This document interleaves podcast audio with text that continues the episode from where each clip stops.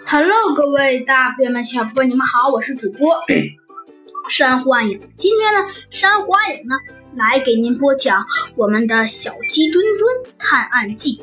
很快呀，猴子警长呢就就来到了这位 呃这位久仰大名的呃这位这位呃这位大老板的酒窖。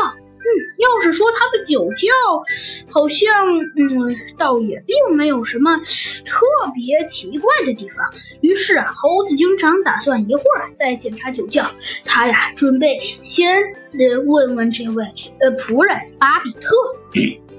于是啊，猴子警长一见到巴比特就问道：“嗯，呃。”你是说有人有人刚刚有强盗抢劫了你们先生的钱是吗？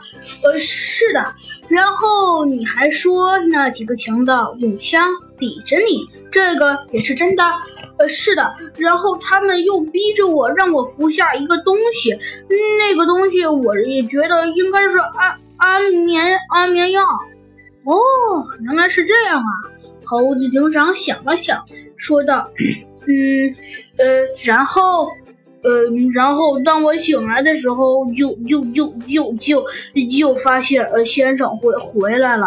哦，看来原来是这样啊！”猴子警长自己想了想，点了点头。嗯，他觉得这起事件好像并称不上是特别奇怪。于是，猴子警长，检查了一下酒窖，他发现了。这个酒窖并不是一个特别大的酒窖，嗯，四周无窗，嗯，门呢可以 可以在外面锁上，呃，这里呢只有一盏四十瓦的灯泡，其他的东西好像就没有什么了。嗯，猴子警长暗暗想到，这还真是有点奇怪呢。不过，不过这些灯泡并不是特别亮，但是啊，足以啊让整个酒窖都进入了灯灯火呀通明之中。嗯，于是啊，只见呢，猴子警长在老板那里呀，很快又找到了，又找到了一个手表，问道：“ 呃，请问老板，这个就是，就是？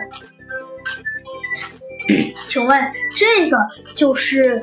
嗯，呃，请问发生案件的时候，你带着这个手表吗？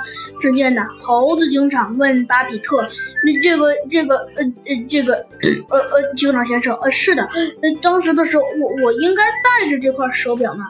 嗯，猴子警长点了点头，若有所思的想了想，说道：“那我猜